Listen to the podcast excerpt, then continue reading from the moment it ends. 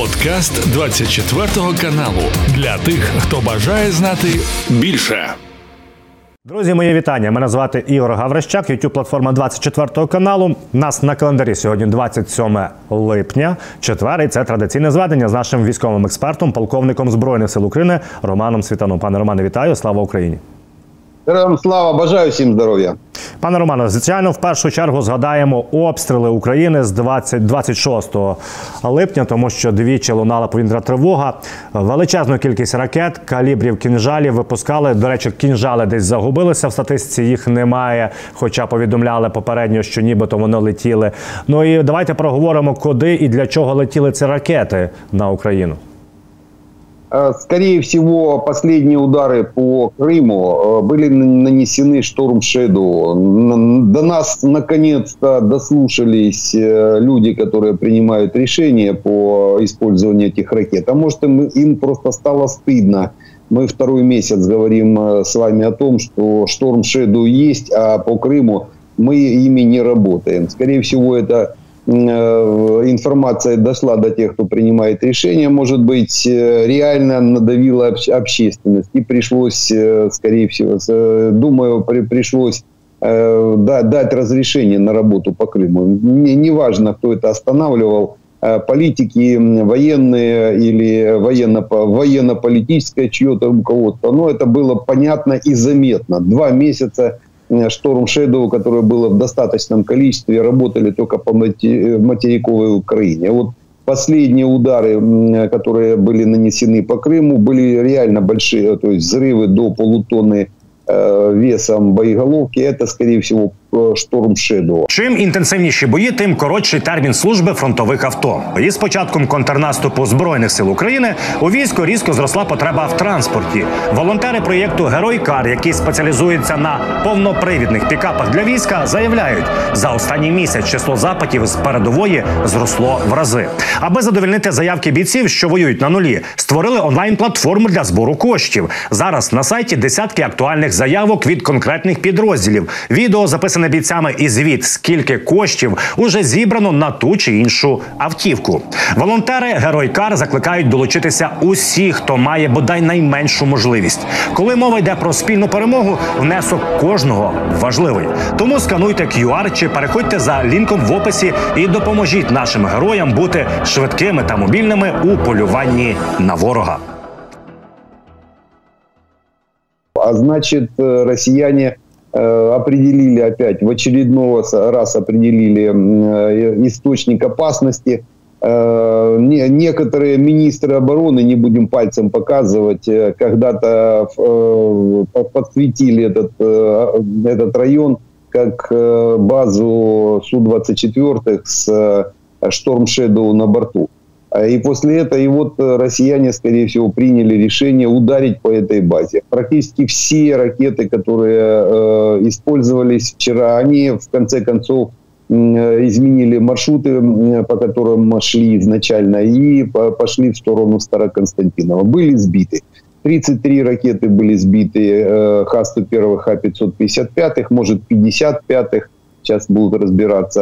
Э, несколько калибров были сбиты, три э, калибра были сбиты. Ночью, правда, два калибра с подводной лодки прошло по портовым структурам Одессы.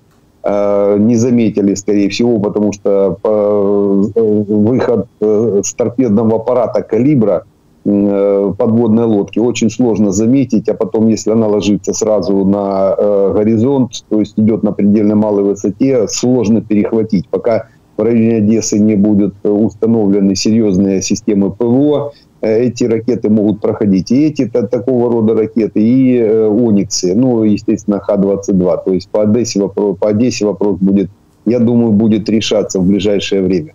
Э, а вот то, что пытались попасть по Староконстантинову, это, скорее всего, такая ответка, ну, не ответка, это попытка Э, уничтожить э, количество, определенное количество Storm Shadow и носителей Су-20, Су-24. Хотя сам по себе Староконстантинов, база, авиабаза Староконстантинова в свое время э, принимала в 2018 году в рамках учений «Чистое небо-2018» принимала F-15. пара F-15 работала больше недели довольно-таки успешно в сопровождении двух тяжелых транспортника и заправщика которые привезли инженерно-технические э, бригаду и аэродромно-техническое обеспечение для выполнения этих полетов. То есть э, большая база в Староконстантинове сейчас радует, что она прикрыта. То есть эта база прикрыта системой ПВО достаточно сильной для того, чтобы уничтожить э, все ракеты, которые шли по этой базе. Хотя Э, ракеты, они сбиваясь, даже те же кинжалы, если их сбивают, особенно на последнем этапе полета, они в конце концов э, падают все равно на землю, то есть там есть повреждения определенные, но, по крайней мере, не критичные повреждения э, этими осколками ракет і противоракет. Я правильно розумію, якщо пане Романе, ми приймали кілька років тому F-15 в Староконстантиніві, то в нас як мінімум є один Е, аеродром, де ми можемо обслуговувати F-16, які нам мають надати. F-16 мы принимали в 2012 году в Миргороде э, по, по той же самой схеме. Э, они прикрывали некоторые мероприятия, связанные с... Э, тогда были игры 2012 Э, то есть э, они, мы и там принимали. У нас как минимум больше десятка аэродромов, которые могут сейчас даже без э, определенной подготовки принять F-16. Это как раз с этой точки зрения это как раз не проблема. Пане Романе, якщо ми говоримо про тимчасово окупованому Криму, в нас є інформація. Знову є влучання. Вчора було гучно в районі Красноперекопська. Е, це біля Армянська. Там лунала повітряна тривога, є влучання, і також є е, були. Звуки детонації в Балаклава, це е, на південь від Севастополя. Це ми продовжуємо бити по військовій інфраструктурі, по логістиці, чи це нафтобази? Що це може бути? Э, в Балаклаве там военные базы, потому э, это одна из э, таких военных целей, естественно, будут уничтожаться. Но и в Красноперекопске раз поднимали, а было видео о том, что они поднимали авиацию, поднимали вертолеты, то, скорее всего, там работали еще и беспилотники надводные, то есть те глиссера, которыми мы в свое время в Севастополе работали, ну и удар был по Крыму этими же беспилотниками. В основном вертолеты поднимаются тогда, когда э, есть информация о заходе таких э, глиссирующих катеров э, с определенными, определенными средствами поражения с вертолетов, пытаются их поразить на, на море. Пане Романе, в нас є також офіційне повідомлення. Офіційна служба безпеки України е, в особі її очільника малюка. От вони представляли чергову марку, і от е, керівник Укрпошти одягнув футболку, на якій було написано Хто як не ми спалить мости. Цитата з пісні. І власне саме на цьому міроприємстві Василь Малюк засказав, що офіційно підтвердив вперше, що СБУ безпосередньо причетне до враження Кримського мосту 8 жовтня 2022 року. Е, наскільки важливо визнавати це, і е, е, скажіть, будь ласка, чи будуть подальші ви вважаєте дії активні по руйнуванню Кримського мосту? Сложная операция была проведена в прошлом году. Одна из сложных операций. Однозначно это была спецслужба. Так поймать, допустим, поезд именно э, с топливом и как раз выполнить сразу несколько, несколько задач. Одним ударом э, вывести из строя автомобильное направление и э, вывести из строя на определенное время железнодорожное. То есть э, реально сложно. И э, то, то, что эта служба безопасности Украины Малюка выполнила, ну, э, тут, в принципе, ничего удивительного нет, так как раз это сложность для такой службы.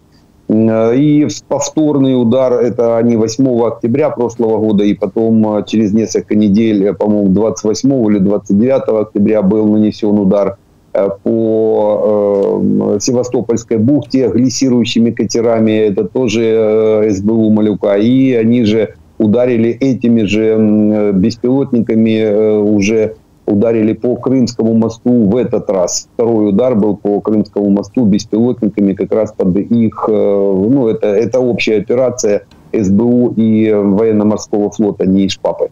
То есть э, наши спецслужбы в кооперации, можно даже сказать, выполняют боевые задачи. Я думаю, повтор, э, уже третий, вернее, удар по Крымскому мосту выведет его на длительное время из эксплуатации, так как это одна из основных цепочек поставки военной продукции в Крым на Херсонское Запорожское направление. Удар, скорее всего, оптимально Э, это проводить по эм, плавуч, плавучим кранам, которые подойдут для ремонта моста. Так как это корабли, по кораблям легче попасть, а там достаточное количество топлива для того, чтобы э, потом э, сжечь этот мост и железнодорожный в том числе. И удар можно наносить тогда, когда опять же будет проходить поезд. То есть еще и поезд перехватить с топливом или с боеприпасами. И тогда этот мост как минимум на полгода выйдет из строя, и можно будет деоккупировать Крим э, намного проще, ну і двигатися по Запорозькому і Херсонському направлінню.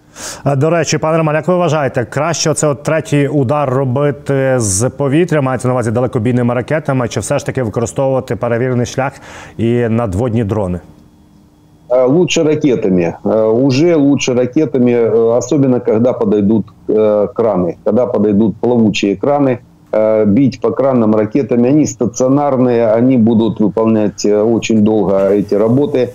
А сам по себе кран это такой большой корабль, э, который с хорошая цель именно для ракет. Ракет типа Гарпуна, Нептуна, кстати, могут те же Storm Shadow и скалпы отработать, они по, по стационарным точкам могут идти. И особенно эти ракеты с головками самонаведения в конце они могут на, на последнем этапе э, траектории могут переключаться, и на них уже не сильно, вернее, на них вообще невозможно влиять э, с помощью э, системы радиоэлектронной борьбы. То есть они э, эту, этот канал э, управления отключают. То есть, э, я думаю, будет все-таки удар нанесен ракетами. Э, это оптимал. До речі, стану наших е, союзників з Сполучених Штатів прийшла інформація, пане Роман, що Джо Байден е, доручив передати таємну інформацію по збору. Власне е, зібрана інформація таємна по тому, як росіяни нищать цивільну інфраструктуру і вивозять дітей з України. Раніше е, як вони це мотивують? Раніше раніше вони надавали це лише українській прокуратурі. Зараз вирішили ці документи передати Гаазі, аби Гаага вже більше працювала над е, арештом Путіна. І кажуть, що це дуже важливий крок. Раніше вони цього не робили, тому що боялися прецеденту і щоб не переслідували в світі американських військових. Е, як ви вважаєте, от ми завжди говоримо, що Байден дуже вагається. F-16, Атакамси. Його рішучість пов'язана з наближенням виборів. Дело в том, что иногда такие действия э, проводятся для того, чтобы на чашу весов при торгах э, положить что-то тяжелое. И вот такого рода э, передачи это такое тяжелое на, на чаше весов при проведении переговоров для дальнейших каких-то торгов. Э, так как они передали эти, э, допустим, э, свидетельства, они также могут их и отозвать, если это будет нужно. Потому здесь не, не надо в этом смысле сильно обольщаться. Сейчас идут большие торги в мире, большущие торги, расторговываются. Война российско-украинская, она расторговывается сейчас. В том же Китае Киссинджер работает над этим вопросом. Определенные круги российских э, политиков работают по всему миру. Э, есть прямая заинтересованность, меркантильная в том числе. Мы видим, допустим, такое барыжное лицо уже даже у Эрдогана и у Гутерреша, ООН, которые решают вопросы не зерна для Африки, а снятия санкций для России. То есть это, этот момент в, в, в расторговке некоторых э, вопросов он важен, вот эта, вот, вот эта передача. Но я думаю, она как раз для давления на Путина. На данный момент сейчас это так.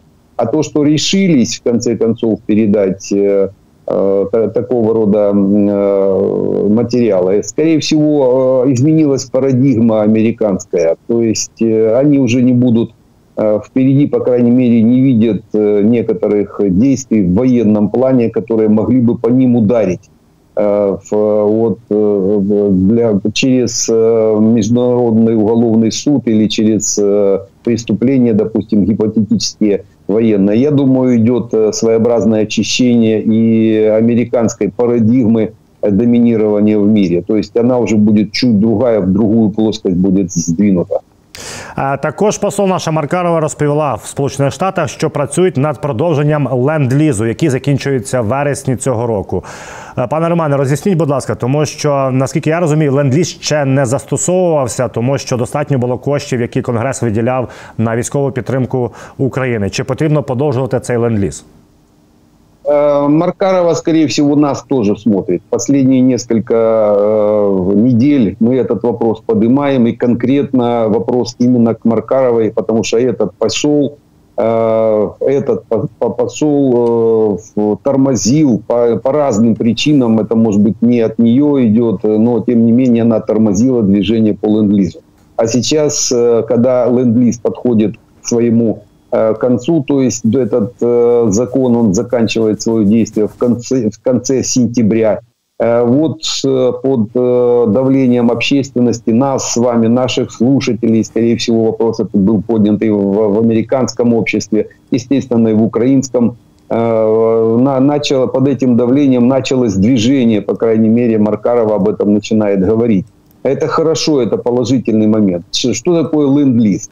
Э, Ленд-лиз э, в прошлом году э, этот законопроект подала республиканская партия. Он был проголосован в Конгрессе. И Байден, как представитель демократической партии, просто перехватил, так сказать, этот положительный момент на себя, его подписал 9 мая, очень хорошо сделал именно этого, это, в это число. Был такой хороший удар, пощечина тому же Путину по, под ленд-лиз, но он сам по себе не заработал. Что такое закон э, ленд-лиза? Это уже решены все процедурные моменты по передаче практически любой заказанной военной техники э, украинским э, войскам. Э, там всего лишь, ну, ну я утрирую, но примерно так и есть. Там всего лишь нужна подпись президента, то есть Конгресс уже разрешил этим законом президенту э, отгружать любую военную продукцию, которая есть на складах э, в американской армии. И этот механизм никогда еще не был э, включен. Причем по закону передача техники, боеприпасов идет бесплатно. За нее нужно будет платить только если мы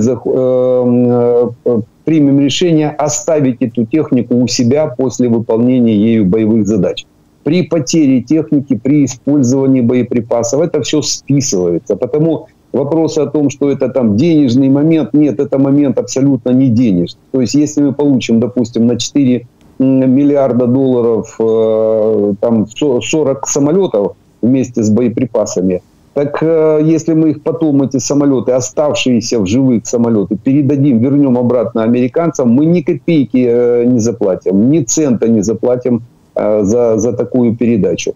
И э, именно когда большие партии поставки, вот те же самолеты, те же атакамсы, тоже не дешевые ракеты, если в больших количествах, нам, нам надо, нам надо их около полутора тысяч, э, полторы-две тысячи ракет, а это тоже очень большие деньги. Если мы эти поставки будем запрашивать по тем программам, которые сейчас нам передают, а это конкретные прямые денежные э, вливания то нам просто из-под этих э, программ не останется денег на передачу боеприпасов.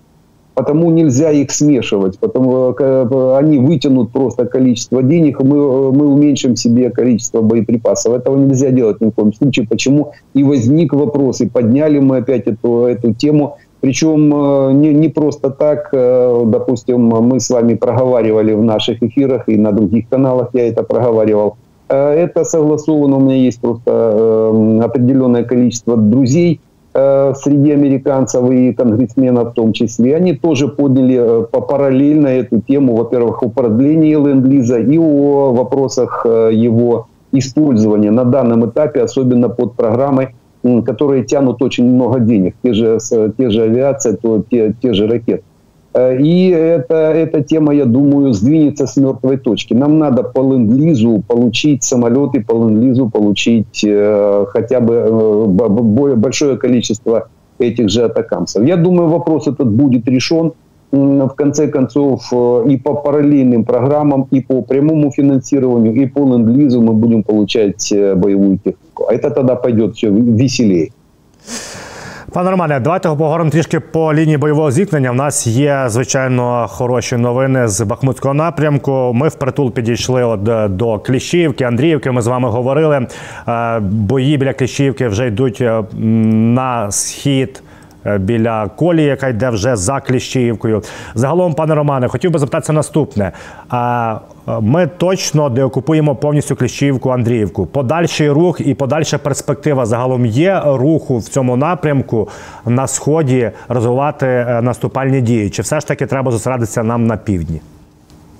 В районе Бахмута мы сейчас занимаем высоты. Мы об этом уже говорим каждый день. Это уже все, все знают, э, в мире, наверное, все знают, что мы делаем в районе Бахмута. По левому берегу Бахмутки, левый берег Бахмутки, занимаем высоты э, Для контроля э, низин и самой Бахмутки, того же эм, Бахмута и Андреевки, Клещеевки. А дальше здесь двигаться нужно в сторону Горловки. Это если будет э, принято общее э, направление и, наконец-то, э, военно-политическое руководство Украины, это уже Украины, примет решение взломать эту границу 24 февраля, у которой мы стоим уже, я не знаю, десятый год. Десятый год мы стоим в районе Горловки. Торецк-то наш – Э, а там э, до Горловки, до границы 2. Мы стоим на этой границе, россияне по ней продвинуться не могут, но и мы туда не двигаемся. Э, и вот эта граница 24 февраля, как такая священная корова, которую мы до сих пор нигде тронуть не можем, а удар именно по Горловке и по Донецку, не, даже не просто удар, заход в Горловку и в Донецк разрушит все договоренности, рухнет фронт, э, весь Донецкий фронт и Южный, кстати, в том числе, э, рухнет, потому что заход в Донецк э, наших войск пересечет некоторые, некоторая система управления и практически сделает невозможным удержание того же Мариуполя и Новозовска.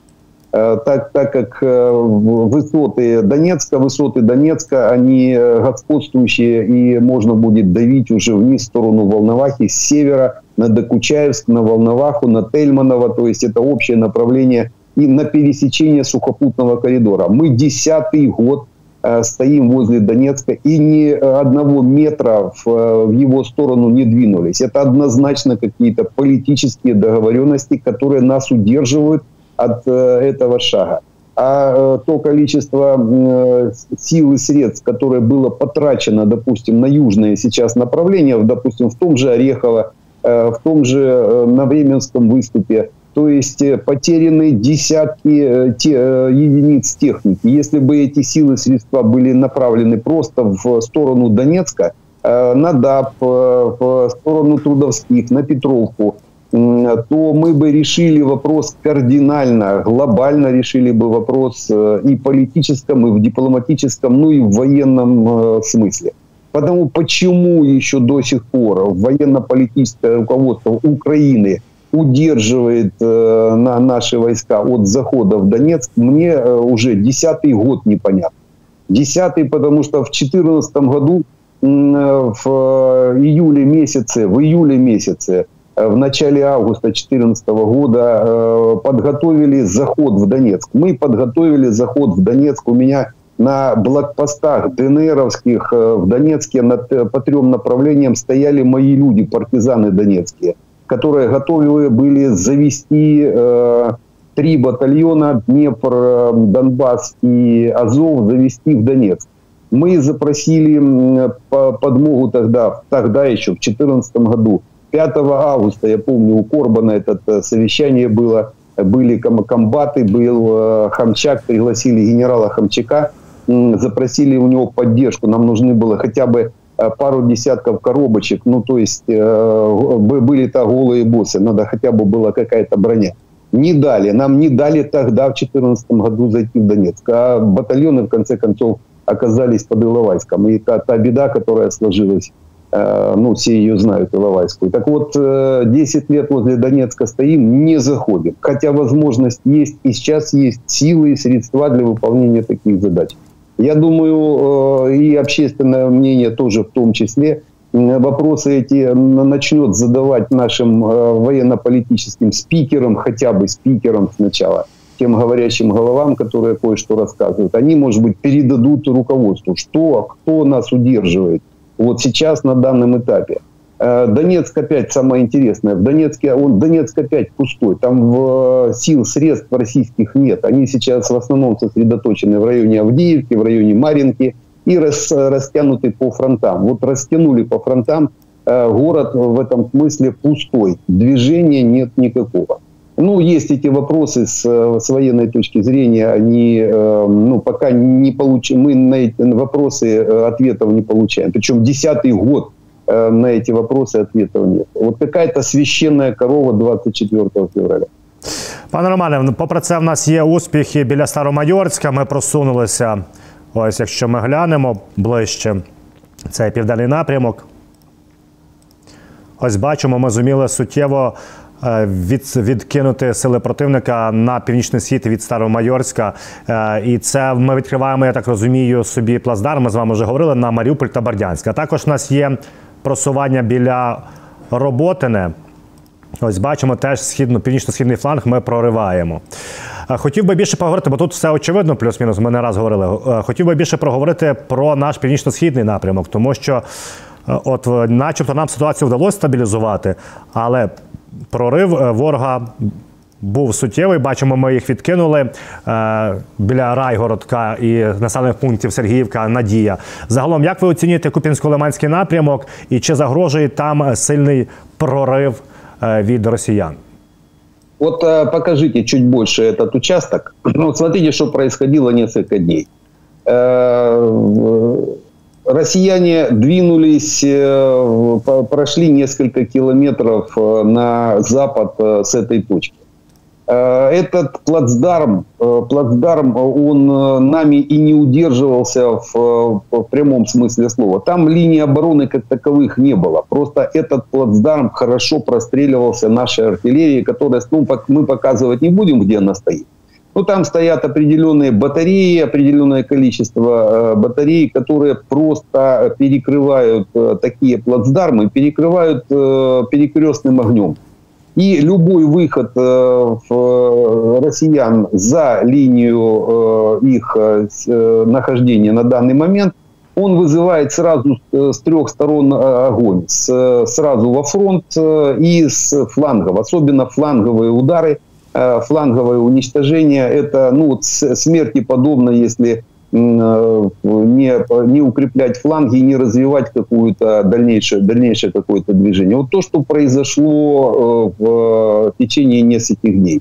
Великий прорыв россиян. Взяли три э, села, прошли на несколько километров, углубились в нашу линию обороны. Мы подождали, пока они туда втянутся, а потом накрыли боеприпасами, включая, кстати, и кассетные боеприпасы и не стало. Как бабка пошептала, нет этого прорыва. У нас мы тоже сейчас там не, не находимся, там нет смысла. Там просто такой участок, э, который э, удерживать можно и нужно с помощью артиллерии. Если, допустим, у россиян мозгов нет, а у них их э, реально нет, особенно военного планирования, вот будут они вот так тыкаться в такие движения, попадать под наши удары. Это, можно сказать, такая ловушка – Э, капкан, может быть, артиллерийский, как угодно это можно назвать. Но вот э, выполняем такие, такие задачи. Вот за прошлые, за прошлые сутки было уничтожено, по данным э, Генштаба, было уничтожено 590 россиян, это именно 200 их уничтожено. 9 танков, кстати, вот здесь же. Ну вот э, они же сразу попадают под удар. Они же танковую атаку великую организовали. 9 танков – 11 боевых бронированных машин, 18 стволов э, артиллерии. Вот э, работа, реальная работа войск, э, которые выполняют наступательные действия, выполняя первую задачу любой обороняющейся армии. Мы обороняемся мы на своей земле, уничтожение армии противника. Вот показатели, и это очень хорошие показатели. А если сюда еще приплюсовать вертолет К-52, приплюсовать 40 сбитых ракет за сутки, то это э, ну, серьезные э, такие положительные, положительная динамика нашего наступления, которое в цифрах, реально в цифрах на пальцах показывает, что правильно делают наше военно-политическое руководство. Пане Роман, на завершення хотів би згадати вагнерівців, тому що в Білорусь вони перекидають свої війська, і от останнє, що відомо, вони туди загнали техніку. Е, реально, як ви вважаєте, для чого збирають вагнерівців в Білорусі і чи є небезпека для України, Литви, Польщі чи можливо Москви самої? Э, скорее всего, э, собирают определенное количество э, вагнеровцев, ну, ОПГ Пригожина. Они могут собрать, в принципе, любое количество. Там все дело в финансировании. Если сидит Пригожин на мешке с деньгами, то как раз размер, размер этого мешка определяет количество набранных рекрутов со всего мира. Это же не только россияне. Они и белорусов сейчас сподабливают в ОПГ наниматься. Причем перехватывают их с белорусской армии. То есть э, у них контакты кое-какие идут. Сейчас они пытаются там обучить э, белорусских воинов. И их же рекрутируют к себе в ОПГ, переманивают к себе в ОПГ, ну, естественно, меркантильной составляющей, то есть определенным увелич, увеличенным финансовым довольствием. Ну, вот, вот действие пока Пригожина э, и в этой точке. Их пока около 5 тысяч человек, до 5 тысяч человек. Ну пусть они даже в два раза, если увеличатся, никому они с военной точки зрения э, в этом районе не представляют угрозы. Ни в странам Балтии, ни Польше, ни Украине. Все готовы встречать 100-150 тысячную армию, а не там, допустим, каких-то несколько тысяч пригожинцев. Неважно, как они будут экипированы, их количество просто не позволяет выполнить э, какие-то боевые задачи. Вот вы посмотрите, Луганское направление, 120 тысяч человек, э, российская группировка экипирована, реально хорошо экипирована, с поддержкой авиации. 120 тысяч человек, они продвинуться не могут никуда. Вот это та же самая картина с Вагнером, а их там в 10 раз меньше, если не в 10, в 20 раз меньше в, в Беларуси. Потому никому они с э, наших стран э, не представляют угрозы. Для Москвы, да, если будет вопрос стоять э, там, поменять что-то в Москве или как-то прикрыть, они их могут выдернуть в Москву, постоять там рядом на, на часах у Владимира Ильича Ленина, чтобы не убежал. Э, от э, каких-то катаклизмов в Москве. А вот э, может еще для Лукашенко какую-то проблему создавать. Это может быть как рычаг давления на самого Лукашенко. Потому что, допустим, такого рода как компания, которая рядом находится, она может быть опасна для самого лидера этого оккупационного режима. А вот, скорее всего, для чего их туда перебросили? Для создания Э, некоторых провокаций. Они могут быть созданы на границах с Польшей и э, со странами Балтии. Это могут. Э, для чего? Для того, чтобы получить обратку, допустим, а это точно будет, потому что любое движение такого количества войск в сторону границы вызовет обратные действия, а то может и превентивный удар. Э, по этим э, войскам. А это уже может использовать Путин для того, чтобы поднять э, боевой дух российского общества для, и поднять его на борьбу со страшным НАТО, со страшным Западом, которое напало на безобидных ЧВК Вагнер, ну, где-то в каком-то месте. У Путина сейчас проблема, он прекрасно понимает, что на весну следующего года – а эту войну нашу затягивают наши партнеры не передачи нам э, самолетов и ракет на следующий год. Значит, ему надо будет еще около 200 тысяч человек, которых он потеряет за это время. Где-то за около 7-8 месяцев он где-то потеряет до 200 тысяч человек. Его надо будет восстановить. И вот он уже, ему уже надо какие-то Эм, какую-то причину для объявления мобилизации. Вот эта причиной может быть вот такой превентивный удар по ОПГ Пригожина, когда они соберутся выполнить какую-то провокацию э, по стране НАТО. Це був подкаст для тих, хто бажає знати більше. Підписуйся на 24 канал у Spotify, Apple Podcast і Google Podcast.